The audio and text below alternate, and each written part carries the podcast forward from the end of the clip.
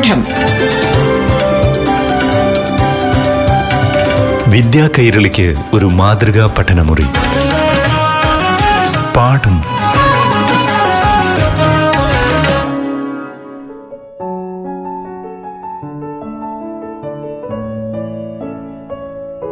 പ്രിയപ്പെട്ട കൂട്ടുകാരെ പാഠം ക്ലാസ് മുറിയിലേക്ക് എല്ലാ കൂട്ടുകാർക്കും സ്വാഗതം.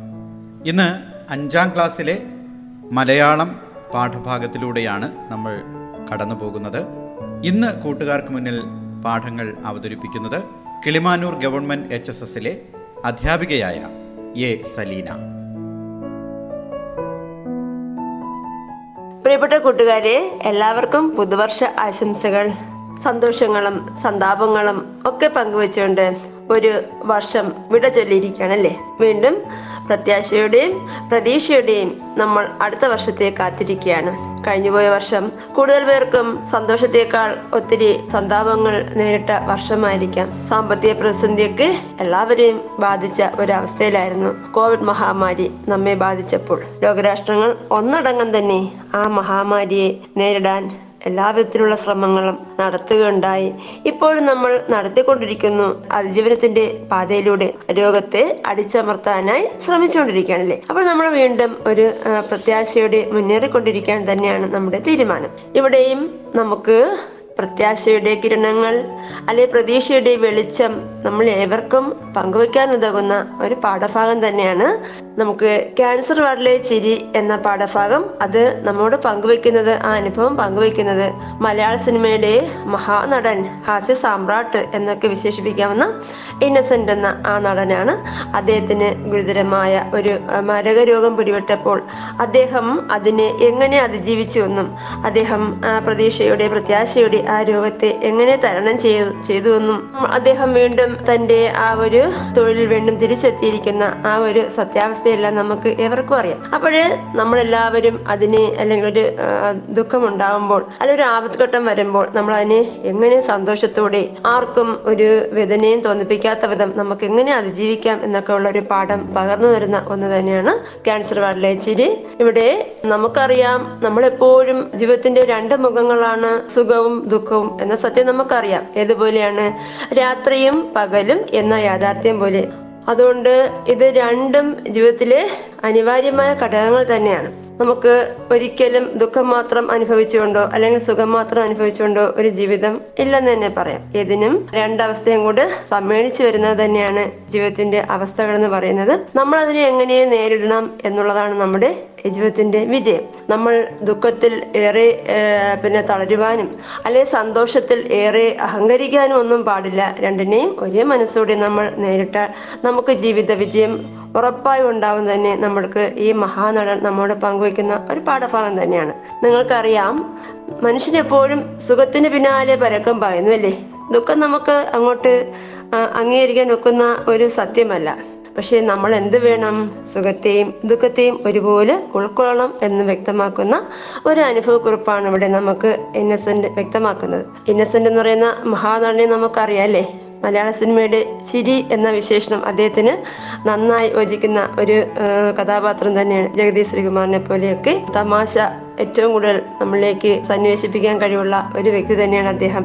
അദ്ദേഹം ചെയ്യുന്ന ആ ഓരോ കോമഡികളും എല്ലാ മലയാളിയുടെ മനസ്സിലും സിനിമ ഇഷ്ടപ്പെടുന്നവരായാലും ഇല്ലെങ്കിൽ പോലും അത് മനസ്സിൽ ഉറച്ചു നിൽക്കുന്നെങ്കിൽ അദ്ദേഹത്തിന്റെ ആ ഒരു നർമ്മരസം കലർന്ന് ആ ഒരു ഹാസ്യത്തെ അവതരിപ്പിക്കാനുള്ള അദ്ദേഹത്തിന്റെ തന്മയ ഭാവം തന്മയത്വം തന്നെയാണ് അല്ലേ നമ്മളത് അറിയാതെ നമ്മൾ കൃത്രിമമായി ചെയ്യുന്ന ഒരു കാര്യമില്ല. അത് സ്വാഭാവികമായ ഒരു അഭിനയത്തിലൂടെ അദ്ദേഹത്തിന് നമുക്ക് കാണാൻ കഴിയുന്നു. അത് തന്നെയാണ് നമ്മൾ ഏറ്റവും കൂടുതൽ ഇഷ്ടപ്പെടുന്നത്. അതുകൊണ്ട് നമുക്ക് ഇന്നസെന്റ് മാത്രമല്ല നമ്മുടെ ജീവിതത്തിലായാലും നമ്മുടെ വീട്ടിലായാലും കുടുംബത്തിലായാലും നമ്മുടെ എന്തിനേറെ പറയും നമ്മുടെ അധ്യാപകർ പോലും തമാശ പറയുന്ന അധ്യാപകര് കൂട്ടുകാർക്കെല്ലാം വലിയ ഇഷ്ടമായിരിക്കും അല്ലേ? അവരുടെ ക്ലാസ് നമ്മൾ അവരുടെ ഇഷ്ടത്തോടെ കേട്ടിരിക്കും. ആ അധ്യാപകൻ വരാൻ വീണ്ടും കാത്തിരിക്കും. നമുക്ക് എപ്പോഴും നമ്മുടെ ജീവിതത്തിൽ ഈ ഹാസ്യം പറയുന്നവര് നമുക്ക് ഇഷ്ടമാണ്. അതെന്താണ്? മനുഷ്യൻ എപ്പോഴും സന്തോഷിക്കാൻ ഇഷ്ടപ്പെടുന്നു എന്നുള്ളതിനൊരു തെളിവ് തന്നെയാണ് അല്ലേ? നമുക്ക് ദുഃഖം നമ്മൾ പലപ്പോഴും ആഗ്രഹിച്ച് വാങ്ങിക്കുന്ന ഒന്നല്ല. പക്ഷെ നമ്മൾ പലപ്പോഴും സന്തോഷം നമ്മൾ ആഗ്രഹിച്ച് വാങ്ങിക്കാറുണ്ട്. അല്ലെ? പലയിടത്തും നമ്മൾ സന്തോഷത്തിന് വേണ്ടി പരക്കം പായാറുണ്ട്. പക്ഷെ നമ്മൾ ദുഃഖം നമ്മൾ പണം കൊടുത്ത് വാങ്ങിക്കാൻ ശ്രമിക്കാറില്ല. അത് നമുക്ക് ചിലപ്പം എങ്ങനെയെങ്കിലും നമുക്ക്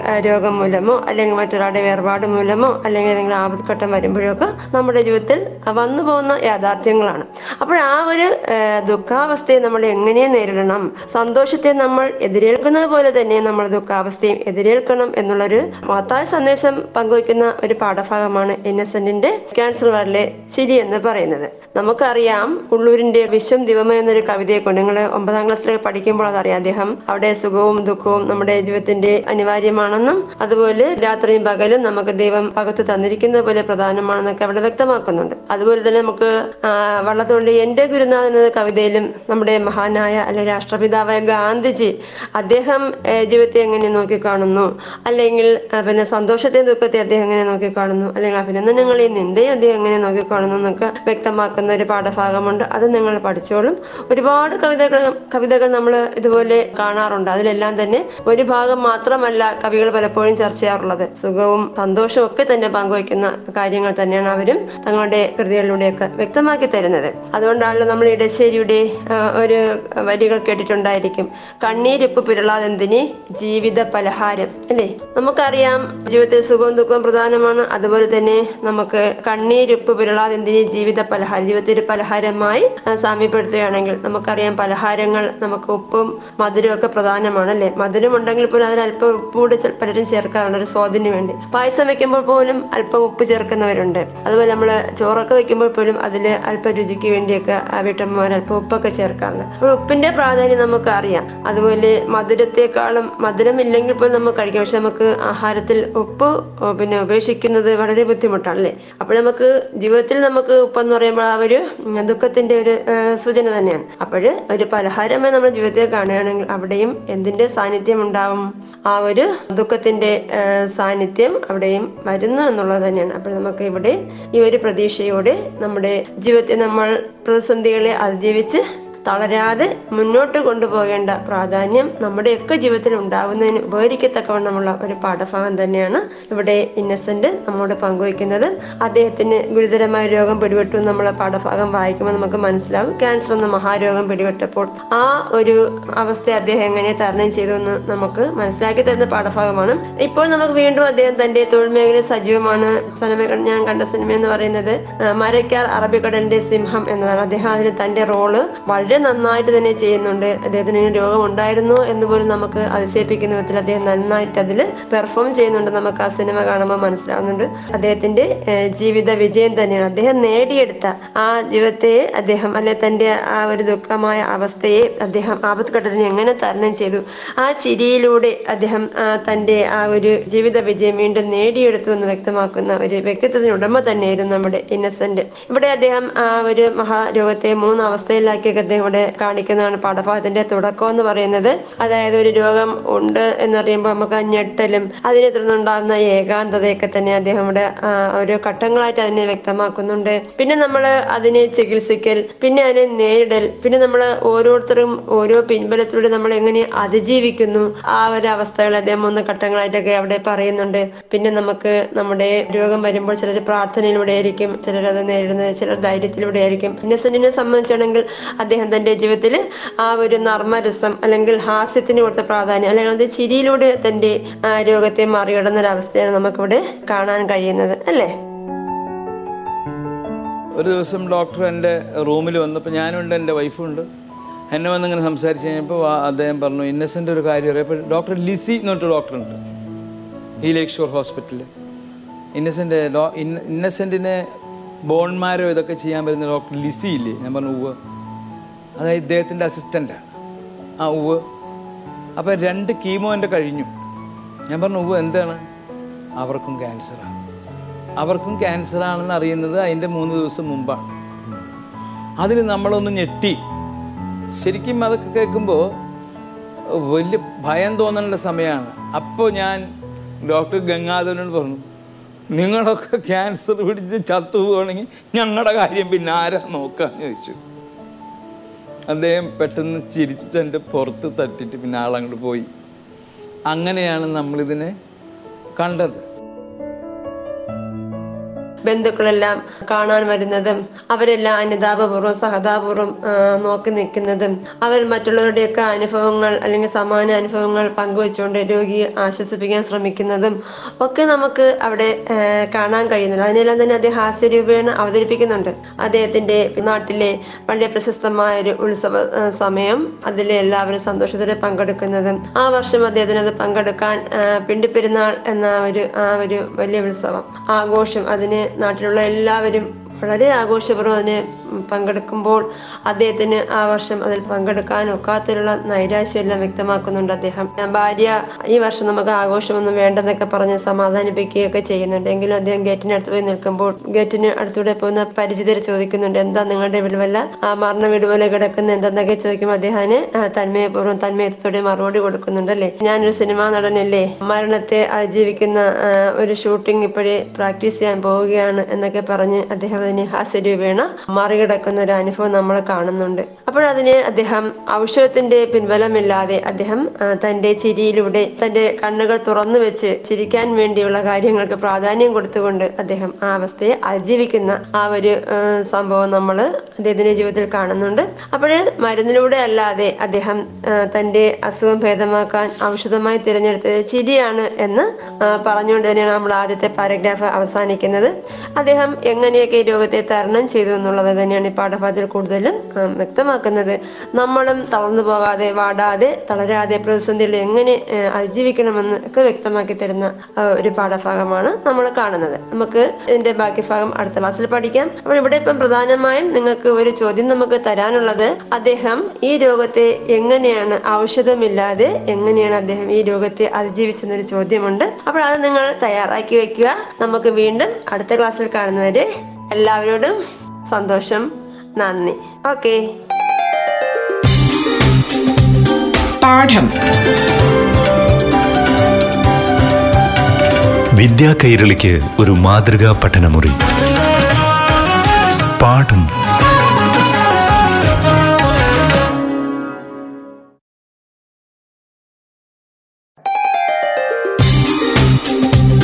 പാഠം.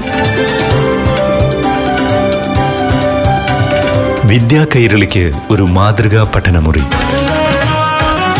പാഠം.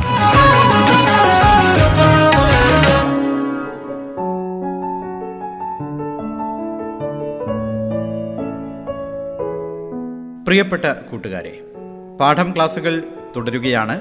ഇനി ആറാം ക്ലാസ്സിലെ മലയാളം പാഠഭാഗത്തിലേക്ക് നമുക്ക് കടന്നു ചെല്ലാം. കൂട്ടുകാർക്ക് മുന്നിൽ ക്ലാസ്സുകൾ അവതരിപ്പിക്കുന്നത് കിളിമാനൂർ ഗവൺമെന്റ് എച്ച് എസ് എസിലെ അധ്യാപികയായ എ സലീന.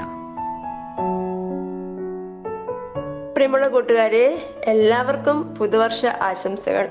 ആറാം ക്ലാസ് അടിസ്ഥാന പാഠാവലിയിലെ പുഞ്ചകൊയ്ത് കളം നിറഞ്ഞ് എന്ന പാഠഭാഗമാണ് നമ്മൾ ഇന്ന് ചർച്ച ചെയ്യാൻ ഉദ്ദേശിക്കുന്നത്.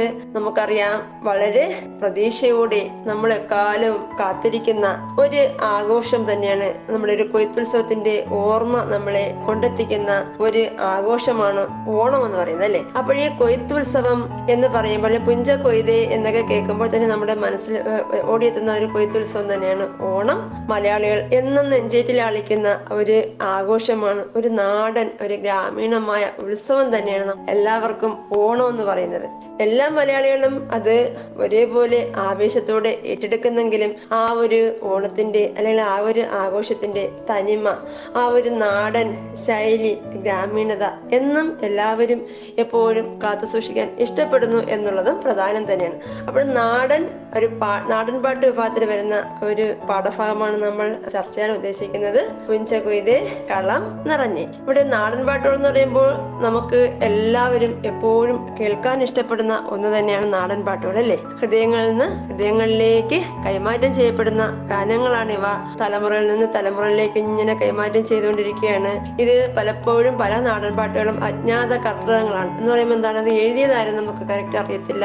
എത്രയോ നാളുകൾക്ക് മുമ്പുള്ള ഈ പാട്ടുകൾ ഇങ്ങനെ പാടി പാടി പാടി മറ്റുള്ളവരിലേക്ക് ഇങ്ങനെ പകർന്നു കിട്ടിക്കൊണ്ടിരിക്കുന്നവയാണ് ഈ നാടൻ പാട്ടുകൾ. അതിന് പ്രത്യേകിച്ചൊരു സുഗന്ധമുണ്ടെന്ന് നമുക്ക് പറയാം അല്ലേ? അതിന്റെ ഒരു താളം തനിമ ഒരു ഗ്രാമീണത ആ ഒരു ആസ്വാദ്യത താളാത്മകത എല്ലാം പിന്നെ അതിന്റെ വായ്ത്താരികൾ എല്ലാം മലയാളികളെ വല്ലാതെ ആകർഷിക്കുന്ന ഒന്ന് തന്നെയാണ്. അപ്പോഴ് നമ്മളിവിടെ ചർച്ച ചെയ്യാൻ പോകുന്ന ഈ ഒരു പുഞ്ചകൊയ്തേ കളന്നിറഞ്ഞ് എന്ന ആ ഒരു നാടൻപാട്ടും നമുക്ക് ഒരു കൊയ്ത്തുത്സവത്തിന്റെ പ്രതീതി തന്നെയാണ് ഇവിടെ പങ്കുവയ്ക്കുന്നത്. ആ, നെൽകൃഷിയുടെ വിവിധ ഘട്ടങ്ങളും അതുപോലെ അത് പിന്നെ ഓരോ ഘട്ടങ്ങളും അതിന്റെ മുറയ്ക്ക് തന്നെ ഈ കവിതയിലും ചർച്ച ചെയ്യുന്നുണ്ട്. അതുപോലെ തന്നെ നമുക്ക് പല കൃഷിയുടെ ഘട്ടങ്ങളെ കുറിച്ച് മാത്രമല്ല ഇവിടെ ഈ കവിതയിൽ കുറച്ച് വള്ളങ്ങളെ കുറിച്ച് പല വിധത്തിലുള്ള വള്ളങ്ങളെ കുറിച്ചൊക്കെ ചർച്ച ചെയ്യുന്നുണ്ട്. നമുക്ക് കൃഷിപ്പാട്ടുകൾ എന്ന് പറയുമ്പോൾ നമുക്ക് ആദ്യം ഇവിടെ നമുക്ക് ഓണവുമായി ആ ഒരു കൊയ്ത്തുത്സവം പറയുമ്പോൾ നമുക്ക് ഓണവുമായി ബന്ധിപ്പിച്ച കാര്യം തന്നെയാണ് ഓർമ്മ വരുന്നത് അല്ലേ? ഓണവുമായി ബന്ധിപ്പിച്ച് പറയുമ്പോൾ നമുക്കറിയാം മലയാളികൾ എന്നും നെഞ്ചേറ്റിൽ അളിക്കുന്ന ഒരു ഗാനമുണ്ട് ഒരു നാടൻ പാട്ട് തന്നെയാണ് നമുക്ക് പറയാം. കുട്ടികൾ അത്തം ഇടുന്നതുമായി ബന്ധിപ്പിച്ച് പൂരിക്കാനൊക്കെ പോകുമ്പോൾ പാടുന്ന പാട്ടുണ്ട്. പൂയ ബലി പൂയ ബലി എന്ന് പറയുന്ന പാട്ട് അല്ലേ? പിന്നെ അതുപോലെ തന്നെ അത് പൂവറിക്കൽ പാട്ടെന്ന് പറയും. പിന്നെ നമുക്ക് അതുപോലെ മാവേലി നാടുവാണിടുങ്കാലം മനുഷ്യരെല്ലാരും ഒന്നുപോലെ ആമോദത്തോടെ വസിക്കും കാലം ആപത്തങ്ങാർക്കുമൊട്ടില്ല താനും കള്ളവുമില്ല ചതിയുമില്ല. കള്ളത്തരങ്ങൾ മറ്റൊന്നുമില്ല. കള്ളപ്പറയും ചെറുനഴിയും കള്ളത്തരങ്ങൾ മറ്റൊന്നുമില്ല. മാവേലി നാട് വാണിടുന്ന കാലം സമത്വ സുന്ദരമായ കാലം. എല്ലാ ജനവിഭാഗങ്ങളും ഒരുപോലെ കഴിഞ്ഞിരുന്ന ആ കാലം. അത് സ്വപ്നം കാണാത്ത ഏത് മലയാളിയാണുള്ളത് അല്ലേ? നമുക്ക് ഓണക്കാലം എന്ന് പറയുമ്പോൾ ആ മഹാബലി ചക്രവർത്തിയുടെ ഓർമ്മ തന്നെയാണ് എല്ലാവരുടെയും മനസ്സിൽ ഓടിയെത്തുന്നത്. അത് നമ്മൾ ഓരോ വർഷവും ആ നന്നായി നമ്മൾ ആ ഒരു ഉത്സവം ആ ഒരു കൊയ്ത്തുത്സവം എന്ന് തന്നെ നമുക്ക് പറയാം. അത് നമ്മൾ ആഘോഷിക്കുന്നുണ്ട്. പണ്ടൊക്കെ ആണെങ്കിൽ ഈ ഒരു കൊയ്ത്തുത്സവ സമയത്ത് തന്നെയാണ് ഓണം വരുന്നതും. ഈ നമ്മൾ കൊയ്ത് മെതിച്ച് വെക്കുന്ന ആ നെല്ല് തന്നെയാണ് നമ്മൾ അരിയാക്കി ആ ഒരു ചോറിന് പരുവമാക്കി അല്ലെങ്കിൽ ഓണസദ്യ ഒരുക്കാനൊക്കെ ഉണ്ടാക്കിയിരുന്നത്. പക്ഷെ ഇന്ന് കാലവും കാലാവസ്ഥയൊക്കെ മാറി മലയാളിയുടെ മനസ്സും സംസ്കാരവും എല്ലാം മാറിയപ്പോൾ പലപ്പോഴും മലയാളി കൃഷിയിൽ നിന്ന് അകന്നു പോയല്ലേ? നമ്മുടെ ഒരു കാർഷിക കേരളം ആ ഒരു കാർഷിക സംസ്കാരം കൈവിട്ടു പോയി എന്നൊക്കെ നമ്മൾ പലപ്പോഴും ആശങ്കയുടെ നോക്കി കാണാറുണ്ട്. എന്നാൽ ഇന്ന് വീണ്ടും നമ്മൾ പ്രതീക്ഷയുടെ കാലം പോലെ എന്ത് കൃഷി വീണ്ടും നമ്മുടെ നാട്ടിലേക്ക് തിരിച്ചു വരുന്നുണ്ട്. അതുപോലെ തന്നെ നമ്മുടെ പാടങ്ങൾ അല്ലെ വയലുകളെല്ലാം തന്നെ വീണ്ടും കതിരണിയാൻ തുടങ്ങിയിട്ടുണ്ട്. ആ പച്ച പിടിച്ച നെൽപ്പാടങ്ങളെല്ലാം നമുക്ക് കാണാൻ കഴിയുന്നുണ്ട്. അതെല്ലാം തന്നെ ഒരു പ്രതീക്ഷയുടെ പൊൻവസന്തം നമ്മുടെ മനസ്സിലേക്ക് കൊണ്ടുവരുന്ന കാഴ്ചകൾ വീണ്ടും കാണാൻ നമുക്ക് ഇടവരുന്നുമുണ്ട്. അപ്പോഴേ നമുക്ക് ആ ഒരു ഓണം എന്ന് പറയുന്ന ആ ഒരു നാടൻ ഗ്രാമീണമായ ആ ഒരു ഉത്സവം നമ്മുടെ മനസ്സിൽ ഒരുപാട് പ്രതീക്ഷകൾ പകരുന്നുണ്ട്. അപ്പോൾ നമുക്ക് ആ നാടൻ പാട്ട് ടീച്ചർ ചൊല്ലാം. ഇത് ചൊല്ലുമ്പോൾ നിങ്ങളും ഇത് വരികളൊക്കെ കണ്ടെത്താൻ ശ്രമിക്കണം. ഇതിന്റെ തുടർച്ചയായ വരികൾ കണ്ടെത്താൻ ശ്രമിക്കാം. ഇതുപോലെയുള്ള ഇതുമായി ബന്ധമുള്ള നാടൻ പാട്ടുകൾ ശേഖരിക്കാൻ ശ്രമിക്കണം. അതൊക്കെ കൂട്ടുകാർ കണ്ടെത്തി ചൊല്ലുകയും വീട്ടിലുള്ള കുടുംബാംഗങ്ങളെയും പിന്നെ ക്ലാസ്സിലുള്ള കൂട്ടുകാരെല്ലാം കൂട്ടുകാരെല്ലാം കേൾപ്പിക്കാനൊക്കെ ശ്രമിക്കണം. അവിടെ കുറച്ച് വരികൾ ടീച്ചർ ഒന്ന് ഓർമ്മിച്ച് ചൊല്ലാൻ ശ്രമിക്കുകയാണ്. എന്തെന്റെ മാവേലി ഓണം വന്നു. ചന്തത്തിൽ മുറ്റവും ചെത്തിപ്പറിച്ചില്ല എന്തെന്റെ മാവേലി ഓണം വന്നു. ചന്തയ്ക്ക് പോയില്ല നേന്ത്രക്ക വാങ്ങിയില്ല എന്തെന്റെ മാവേലി ഓണം വന്നു. അമ്മാവൻ വന്നില്ല സമ്മാനം തന്നില്ല എന്തെന്റെ മാവേലി ഓണം വന്നു. അച്ഛനും വന്നില്ല ആടകൾ തന്നില്ല എന്തെന്റെ മാവേലി ഓണം വന്നു. പിള്ളേരും വന്നില്ല പാടം നീരത്തില്ല എന്തെന്റെ മാവേലി ഓണം വന്നു. നെല്ലു പുഴുങ്ങിയില്ല തെല്ലു മൂണങ്ങില എന്തെന്റെ മാവേലി ഓണം വന്നു. തട്ടാനും വന്നില്ല താലികൾ തീർത്തില്ല എന്തെന്റെ മാവേലി ഓണം വന്നു. നങ്ങേലി പെണ്ണിന്റെ അങ്ങേരും വന്നില്ല എന്തെന്റെ മാവേലി ഓണം വന്നു. കുഞ്ഞേലി പെണ്ണിന്റെ മുഞ്ഞികാറുപ്പ ഓർക്കുന്നു എന്തെന്റെ മാവേലി ഓണം വന്നു. നമ്മൾ ഇതിന്റെ ബാക്കി വരികളൊക്കെ നമുക്ക് ഇതിനെ കൂട്ടിച്ചേർത്തും പാടാം. നിങ്ങൾ അപ്പോഴേ പുതിയ വരികൾ കണ്ടെത്താൻ ശ്രമിക്കുമല്ലോ പുതിയ ഇതുമായി ബന്ധപ്പെട്ട നാടൻ പാട്ടുകൾ കണ്ടെത്താൻ ശ്രമിക്കുമല്ലോ എല്ലാം കണ്ടെത്തി നിങ്ങൾ നോട്ട്ബുക്കിൽ കുറിച്ച് വെക്കുക. ഇവിടെ നമ്മൾ കണ്ടല്ലേ നെല്ല് പുഴുങ്ങിയില്ല തെല്ല് ഉണങ്ങിയില്ല അപ്പോഴാ നെൽകൃഷിയുടെ ആ വരികൾ ബന്ധപ്പെട്ട വരികളും ആ നെല്ല് അല്ലെങ്കിൽ നമ്മൾ ചോറാക്കി മാറ്റുന്ന ഘട്ടങ്ങളും എല്ലാം തന്നെ നമുക്കിവിടെ കാണാൻ കഴിയുന്നുണ്ട്. അപ്പോൾ കൃഷിയുമായി ബന്ധപ്പെട്ട ഒത്തിരി നാടൻ പാട്ടുകൾ നമുക്ക് മലയാളിയുടെ സംസ്കാരത്തിന് ഉചിതമായി നമ്മൾ കാണാറുണ്ട്. നമ്മൾ എപ്പോഴും അത് കേൾക്കാനും അതുമായി ബന്ധപ്പെട്ട ദൃശ്യങ്ങൾ കാണാനും ഒക്കെ ഇഷ്ടപ്പെടുന്നവരാണ്. നാടൻ പാട്ടുകൾ പാടാൻ ഇഷ്ടപ്പെടാത്ത ഒരു മലയാളി പോലും കാണത്തില്ല. എപ്പോഴും മൂളിക്കൊണ്ട് നടക്കാൻ ഇഷ്ടപ്പെടുന്നവയാണ് നാടൻ പാട്ടുകൾ. അതിന് ഒരു കൃത്രിമത്വം നമുക്ക് കാണാൻ കഴിയത്തില്ല. അതിന്റെ വായ്ത്താരികളും എല്ലാം ചേർന്ന് വരുമ്പോൾ എന്ത് മനോഹരമാണ് നാടൻ പാട്ടുകൾ. കൃഷിയുമായി ബന്ധപ്പെട്ട ഒത്തിരി നാടൻ പാട്ടുകൾ നമ്മൾ കേട്ടിട്ടുണ്ട്. നിങ്ങളത് ചിരപ്പാട്ടും തകരപ്പാട്ട് അങ്ങനെയുള്ള കൊയ്ത്ത് പാട്ടുകളൊക്കെ ആ, കേട്ടിട്ടുണ്ട്. കുറച്ച് വരികൾ നിങ്ങളും കണ്ടെത്തി പാടാനൊക്കെ ശ്രമിക്കണം. പിന്നെ നമുക്ക് തകരപ്പാട്ട് എന്ന് പറയുന്ന ഒരു പാട്ട് കേട്ടിട്ടുണ്ടാവും നിങ്ങൾ. അതിൽ നമുക്ക് വായ്ത്താരികൾ പ്രധാനമാണ്. വായ്ത്താരികൾ നമുക്കറിയാം. ഇപ്പം നിങ്ങളുടെ പുഞ്ചകൊയ്തേ കളന്നിറഞ്ഞ എന്ന ആ ഗാനത്തിന്റെ ആദ്യവും വായ്ത്താരികളുണ്ട്. അപ്പോൾ ടീച്ചർ ഈ തകരപ്പാട്ടിലെ വായ്ത്താരി എന്ന് വെച്ചല്ല. താന തന തന താന തന തന താന തന തന തന്തിനനോ ഒരു ചാലുഴുതില്ല ഒരു വിത്തും വിതച്ചില്ല താനേ. മുളച്ചൊരു പുന്തകര. ഒന്നാം നാൾ ഒരു വട്ടി രണ്ടാം നാൾ രണ്ട് വട്ടി മൂന്നാം നാൾ മൂന്ന് വട്ടി തകര കൊയ്തു. താന തന തന താന തന തന താന തന തന തന്തിനനു ഇങ്ങനെ നമുക്ക് വരികൾ ഇങ്ങനെ ആ തുടർച്ചയായിട്ട് പോകും ഇതിന്റെ വരികൾ നിങ്ങൾ തുടർച്ചയായ വരികൾ കണ്ടെത്താൻ ശ്രമിക്കുക. നമുക്കത് അടുത്ത ക്ലാസ്സിൽ വീണ്ടും ചർച്ച ചെയ്യാം. ഇവിടെ വായത്താരികൾ നമ്മുടെ പഠിക്കാനുള്ള പാഠഭാഗത്ത് നിങ്ങൾക്ക് വായത്താരികളുണ്ട്. വായത്താരികൾ ഈ പാട്ടിന് നമ്മൾ കൂടുതൽ ആസ്വാദ്യകരമാക്കി തീർക്കും. പ്രത്യേകിച്ച് ആശയം അർത്ഥവും ഇല്ലെങ്കിൽ ഞാൻ അക്ഷരങ്ങളെ ആവർത്തിച്ച് ചൊല്ലുമ്പോൾ അതിനൊരു പ്രത്യേകമായ ഒരു താളവും ഭംഗിയും ഒക്കെ ഉണ്ടല്ലേ? അപ്പോൾ നിങ്ങൾ ഇതുപോലുള്ള വായത്താരികൾ കണ്ടെത്താൻ ശ്രമിക്കുക. കൃഷിയുമായി ബന്ധപ്പെട്ട നാടൻ പാട്ടുകൾ കണ്ടെത്താൻ ശ്രമിക്കുക. അതുപോലെ തന്നെ നിങ്ങൾ നെൽകൃഷിയുടെ വിവിധ ഘട്ടങ്ങളെ കുറിച്ച് ഈ കവിത വായിച്ചിട്ട് ഈ നാടൻ പാട്ട് വായിച്ചിട്ട് മനസ്സിലാക്കി വെക്കുക. പിന്നെ നിങ്ങളുടെ നിങ്ങളുടെ വീട്ടിൽ പരിസരത്തൊക്കെ കൃഷി ചെയ്യുന്ന ഒന്ന് രണ്ട് വിളകളെ കുറിച്ച് അവയുടെ ആ വിവിധ ഘട്ടങ്ങളെ കുറിച്ച് അല്ലെ കൃഷി രീതികളെ കുറിച്ചൊക്കെ ഒന്ന് ഒരു കുറിപ്പ് തയ്യാറാക്കി നോട്ട്ബുക്കിൽ വെക്കുക. അപ്പൊ നമുക്ക് വീണ്ടും അടുത്ത ക്ലാസ്സിൽ കാണാം. നന്ദി നമസ്കാരം. ഇന്നത്തെ പാഠം ക്ലാസ്സുകൾ ഇവിടെ പൂർണമാവുകയാണ്. മറ്റൊരു വിഷയവുമായി നാളെ ഇതേ സമയം. പാഠം. വിദ്യാ കൈരളിക്ക് ഒരു മാതൃകാ പഠനമുറി. പാഠം